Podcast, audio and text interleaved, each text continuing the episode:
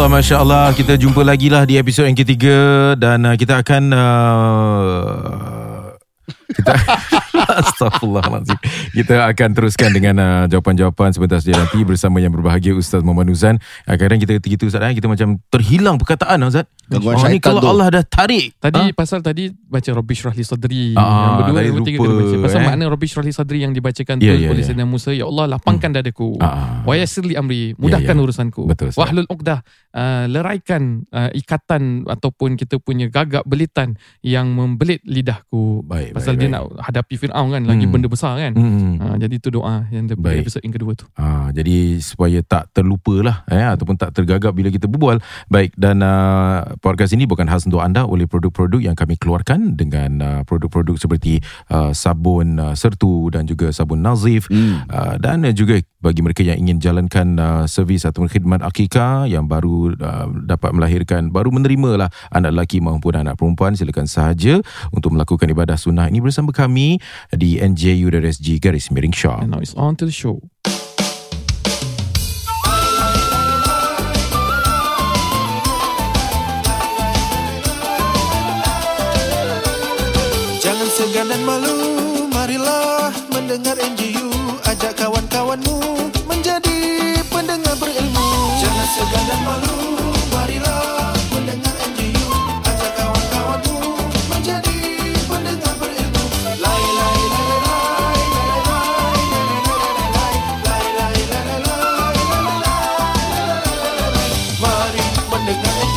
Selamat kembali dalam rongan NJU Hmm. yang mana soalan-soalan yang anda tanya uh, Ustaz akan jawab uh, mana soalan yang tak perlukan ARS kami akan juga tunggu tambah.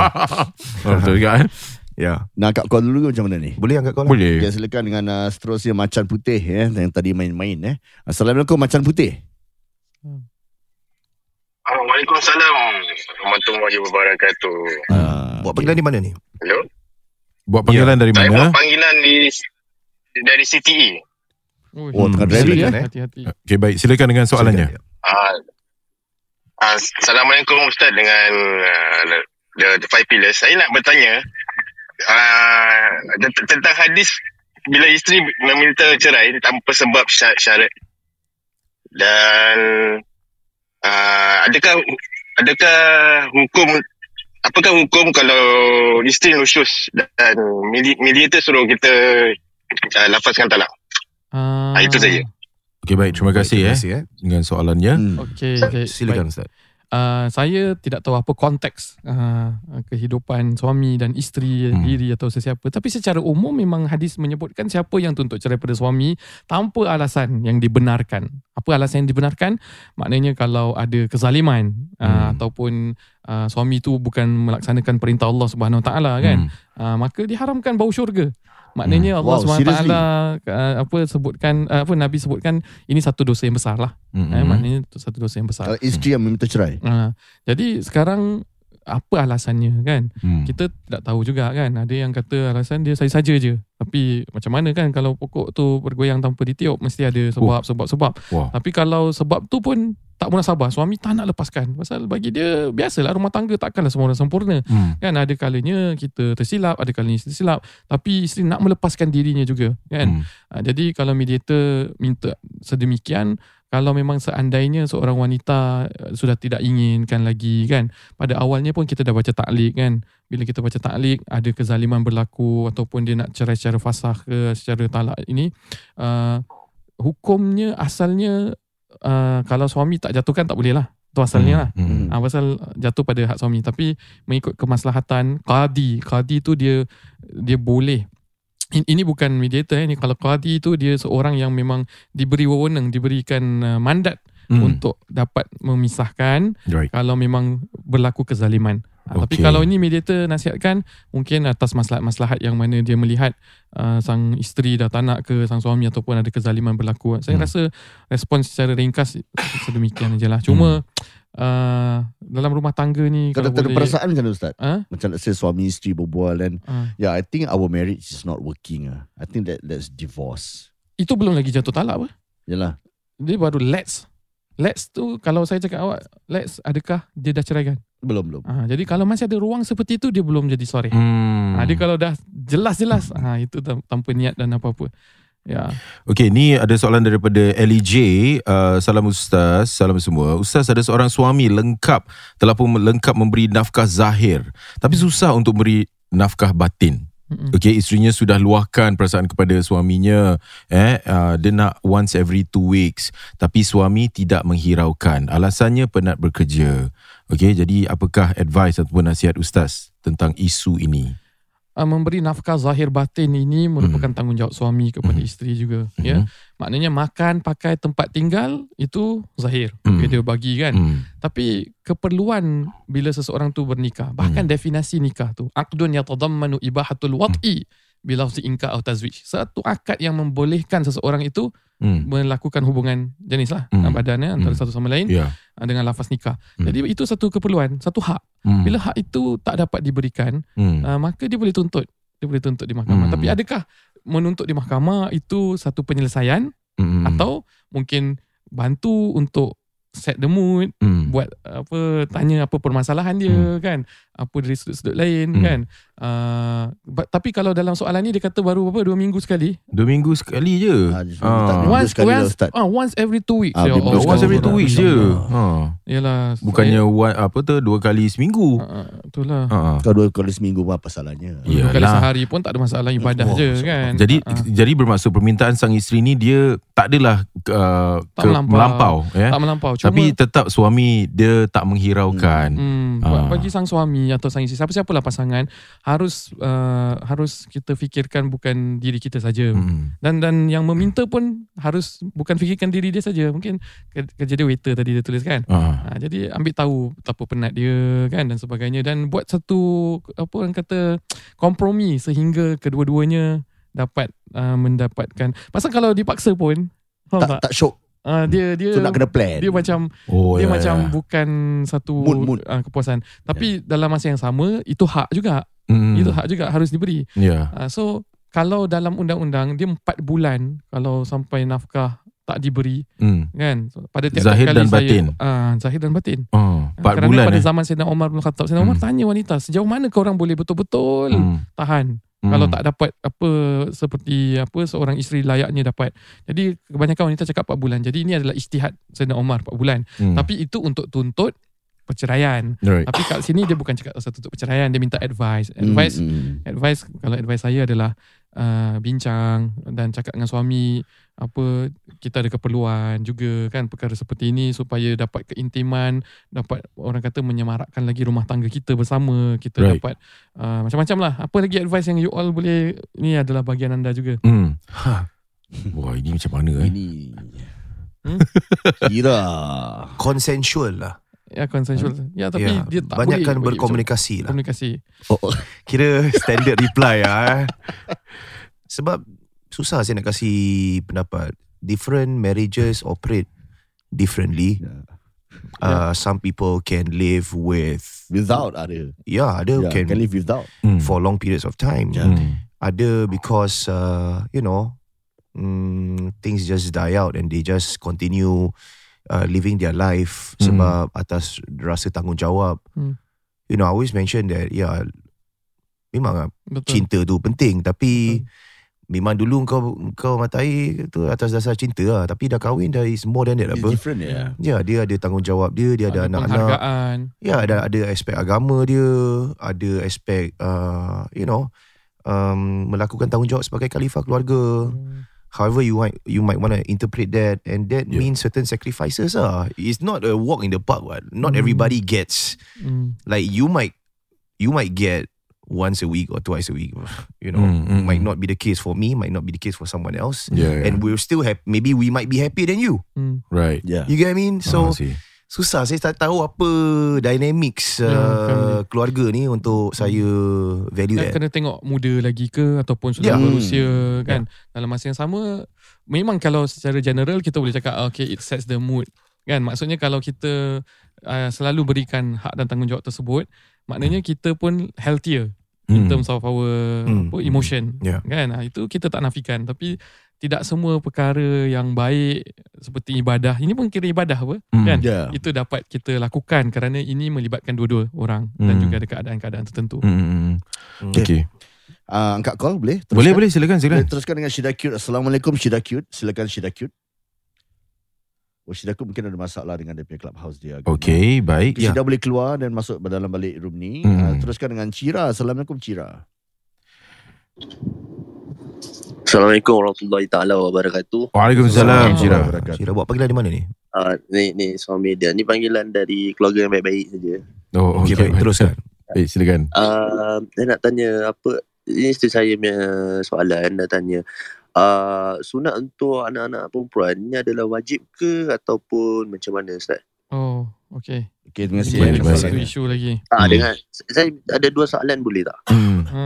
Silakan. Ah silakan. satu satu lagi kita ada rukun uh, kita rukun rukun Islam ada lima betul? Ah. Hmm. Habis yang nombor satu ada dua, dua kalimah syahadah. Hmm. Dua kalimah syahadah dan rukun kita kedua iaitu solat dalam solat kita ada tahiyat awal, tahiyat akhir kan Hmm. kita sebut dengan uh, syahadu Allah dah dah dua kalimah syahadah. Jadi Hmm. rukun yang nombor satu ni apa sebenarnya maksudnya ni? Okay. Itu saja. Apa sebenarnya maksud kena syahadah tu lah? Bukan bukan kena syahadah kira uh, rukun Islam yang pertama dia adalah dua, uh, dua kalimah syahadah, Ha. kedua solat. Jadi so, kita dalam rukun kedua ni dah terletak dalam dua kalimah syahadah. Jadi yang pertama ni apa maksudnya tu? Sorry, uh, maksud, ada maksud yang saya tanya saya tanya-tanya Hmm. orang-orang semua ada di dalamnya ada bermakna itu uh, zikir. Jadi ya. Maksudnya tak ada maksudnya Maksud- pasal dalam solat tu rukun yang kedua dalam solat tu memang ada dua kalimah syahadah betul? Ah, ah betul. Ah, tapi yang pertama tu memang kena dua kalimah syahadah dalam solat tu ah. memang ada dua kalimah syahadah kenapa nak kena repeat dua kali betul? Ah ah ah betul. Ah, okay, that's your point eh. Okay, terima kasih soalannya Yes, ya. Itu saja. Hmm. Okay, Baik, Assalamualaikum. masih. Baik. Okey. Assalamualaikum. Uh, saya jawab yang dua dulu, eh, nombor dua dulu. Pasal dua kalimah syahadah itu satu perkara yang berbeza. Solat adalah satu perkara yang berbeza. Ya. Hmm. Ha, walaupun dalam solat kita mengucapkan dua kalimah syahadah lah. Contohnya bila Hmm. tahiyat akhir tu kan. Hmm. Tapi itu adalah rukun daripada solat itu sendiri. Hmm. Bila mana kita tidak solat pun kita boleh mengucapkan dua kalimah syahadah. Ah. Jadi dua kalimah syahadah yang pertama pada rukun pertama dia tidak terkait dengan solat. Hmm. Ha, Dia lebih terkait kepada kepercayaan dan ikrarnya dengan lidah bahawa tiada Tuhan melainkan Allah, Hmm. Nabi Muhammad pesuruh Allah sallallahu alaihi wasallam dan juga dia berkait dengan keimanan. Ha, tasdik bil qalb dan ikrar bil lisan. Hmm. Itu dia syahadah yang membezakan uh, solat yang mana ada syahadah dalam solat itu merupakan rukun dalam solat saja. Hmm. Jadi repetition doesn't necessarily means uh, satu benda yang sama. Hmm. Uh, dia part of benda tu saja. Ya, ya. Okay, uh, apa dia hukum sunat perempuan eh? Ah, ya. Ah, Ya. Hukum sunat perempuan ni khilaf lah, khilaf ulama. Dia senang senang sebut Hmm. khilaf antara ulama kerana apa? Tapi kena faham juga Hmm. dia FGM lain dengan apa FGC eh uh, female genital mutilation tu Hmm. Ya. itu satu kezaliman dalam agama bahkan Nabi SAW datang Assalamualaikum. datangnya Islam tu sebenarnya menyebutkan tak boleh mutilate pasal tu adalah adat-adat yang dah mutilate. Ya. yeah. Nabi kata kat klitoris tu kita potong syarat tapi Hmm. dalam konteks kita di Singapura pula bila kita buat satu prosedur per, uh, operation eh Hmm. uh, doktor kalau tak nampak ada manfaat di situ mereka tak boleh buat Hmm. Hmm. Mereka tak boleh buat prosedur tersebut. Hmm. Jadi itu seolah-olah percanggahan dan datang juga kata-kata pandangan yang menyatakan bahawa I need the consent daripada anak saya. Hmm. Saya perlu consent daripada anak saya sebelum Hmm. saya buat keputusan untuk dia. Hmm. Bila dia dah besar dia tak trauma dan sebagainya. Ini Hmm. pandangan-pandangan yang uh, sekarang ni lah yang Hmm. ada kan. Hmm. Jadi uh, kalau you tanya saya, dia adalah satu benda yang uh, boleh kita lakukan terhormat mulia untuk wanita dan Hmm. ada khilaf ulama yang menyatakan dia wajib dan antara sunnah dan mubah juga. Hmm. Kalau Okey. sunat lelaki, Soal lelaki pasal jelas-jelas memang ada uh, khasiat dan manfaatnya Hmm. dan juga ada dalil-dalil yang jelas. Hmm. Uh, oh ada dalil eh? ada ada dalil yang lebih jelas. Tapi Hmm. kalau perempuan uh, dia punya dalil tu tidak begitu kuat, Hmm. ada boleh diperbincangkan, Hmm. boleh ada kaitan dengan adat. Kemudian Hmm. dalam konteks zaman sekarang pula dia adalah satu prosedur yang mana dari segi perubatan doktor, doktor tak boleh buat satu prosedur yang tidak ada manfaat kesihatan. Hmm. Dan dalam masa yang sama ada negara-negara yang ban doktor-doktor yang ada praktis seperti itu dalam nak masuk negara mereka. Jadi a lot of Hmm. pertimbangan tapi secara hukum uh, boleh memilih lah eh, pandangan-pandangan yang menyatakan dia sunnah dan pandangan-pandangan yang majoriti dalam mazhab Imam Syafi'i mengatakan wajib. Hmm. Dan harap dalam hilaf ni kita pun jangan orang kata tu mematikan saudara-saudara Islam kita yang lakukan ataupun tidak. Oh ya, yeah, of course. Ya. Sebab benda ni ada kalanya macam ada di kalangan sahabat saya tak buat untuk anak perempuan mereka, mereka dikecam. Hmm. Cakap oh nanti apa like very draconian archaic punya pemikiran nanti bau tau apa. Aku cakap I know what this hygiene punya issue lah kan. Hmm. Jadi ada yang ada yang buat habis yang yang melakukan pula eh, yang tak lakukan pula you know make some Yeah, noise on yeah. this uh, uh, this is FGM and all that there ada perbezaan yang sangat ketara Mhm. FG female genitalia mutation eh muta- mutilation Mutation. has has not been done here in Singapore. Right. You, um, dasarnya itu adalah berlaku di negara-negara Afrika yang Hmm. lebih keras dari, dari sudut budaya mereka yang melaksanakan Hmm. dan uh, itu kezaliman sebenarnya. Hmm. Itu Hmm. kezaliman yang sebenarnya. Wow. Ya, betul. Tapi kalau orang tanya hukum, secara umumnya dia adalah satu kewajipan tapi ada ulama yang mengatakan sunnah juga. Ya. Hmm. Baik, ada soalan lagi? Satu soalan daripada Khairun Muhammad mengatakan Ya. Assalamualaikum Ustaz. Waalaikumsalam. Waalaikumsalam eh. Kalau seorang ayah declare yang dia berikan 100% harta pening- peninggalannya kepada ibu tiri, perlukah saya menegur kewajipannya ikut faraid just to avoid fitnah? Ataupun boleh saya biarkan saja kerana khawatir orang ingat saya ni nanti gila harta pula Ustaz.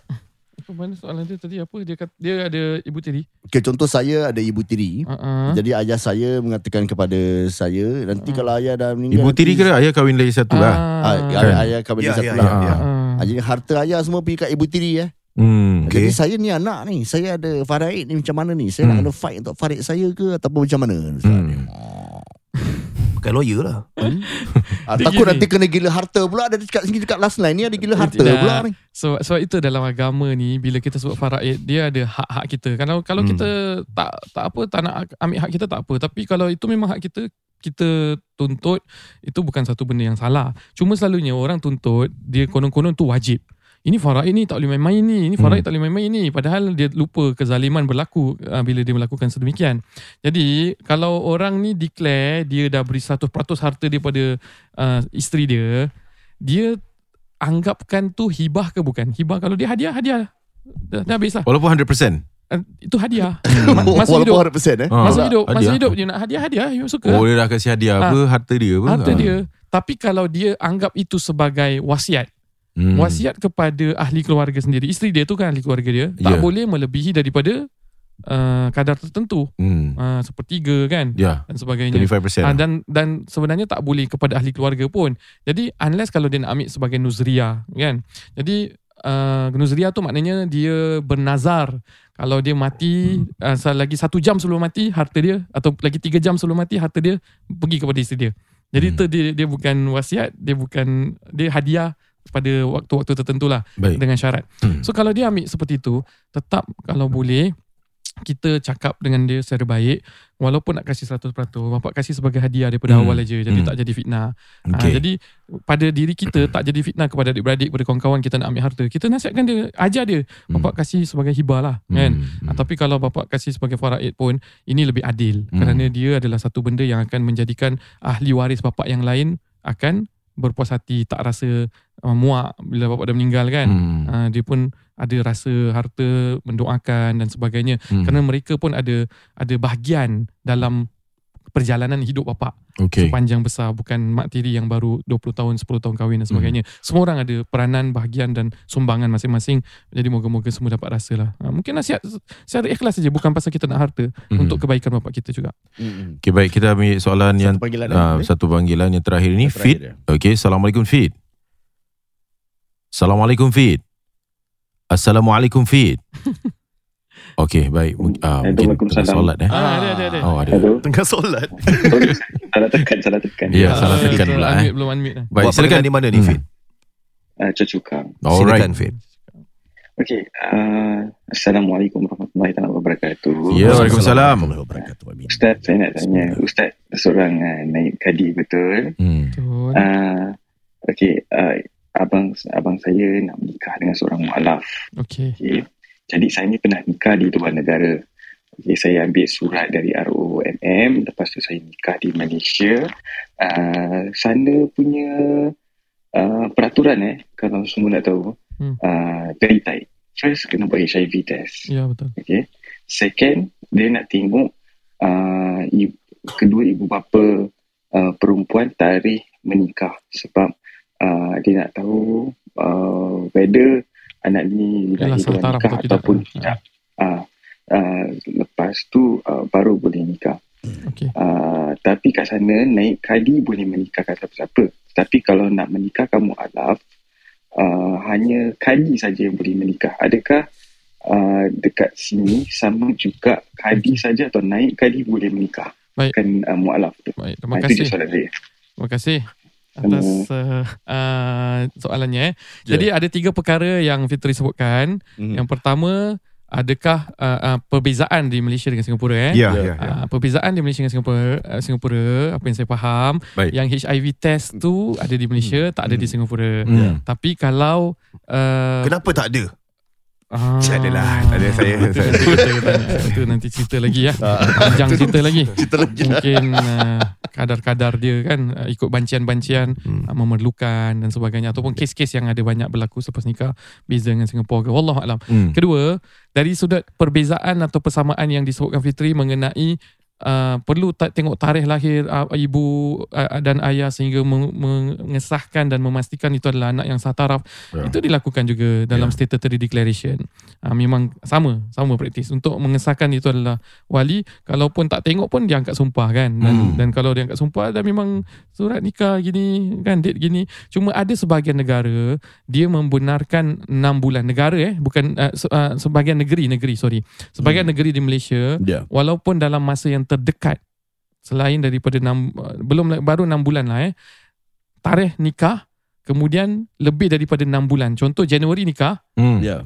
Julai dapat anak Hmm. dan kalau mereka menyatakan itu adalah anak mereka dianggap sah taraf tapi Ah. tak semua negeri seperti itu Okey. Oh. oh. dia kena ada timing dia Right. okey itu je perbezaan ketiga beliau menyebutkan tentang ju, apa uh, bidang kuasa seorang kadi dengan naib kadi di Malaysia naib kadi tidak boleh menikahkan orang yang tidak ada wali yang mualaf Hmm. sama seperti di Singapura. Hanya kadi saja yang boleh menikahkan. Mereka yang tidak ada wali Hmm. Baik, terima kasih Ustaz Nuzhan dan saya rasa kita pun dah boleh tutup tirai lah uh, Ya. rancangan uh, NJU untuk kali ini. Terima kasih di atas soalan-soalan anda Ya. dan jangan lupa untuk dapatkan produk-produk kami iaitu produk uh, sabun sertu dan juga sambu bidara. Saya rasa ini adalah produk-produk antara yang terbaik yang anda boleh gunakan untuk seisi keluarga dan uh, juga akikah juga uh, lakukan perkara-perkara sunnah ini bersama kami di NJU.SG Karis Mering Shop. Sekian sahaja wabillahi taufiq wal hidayah. Wassalamualaikum warahmatullahi wabarakatuh.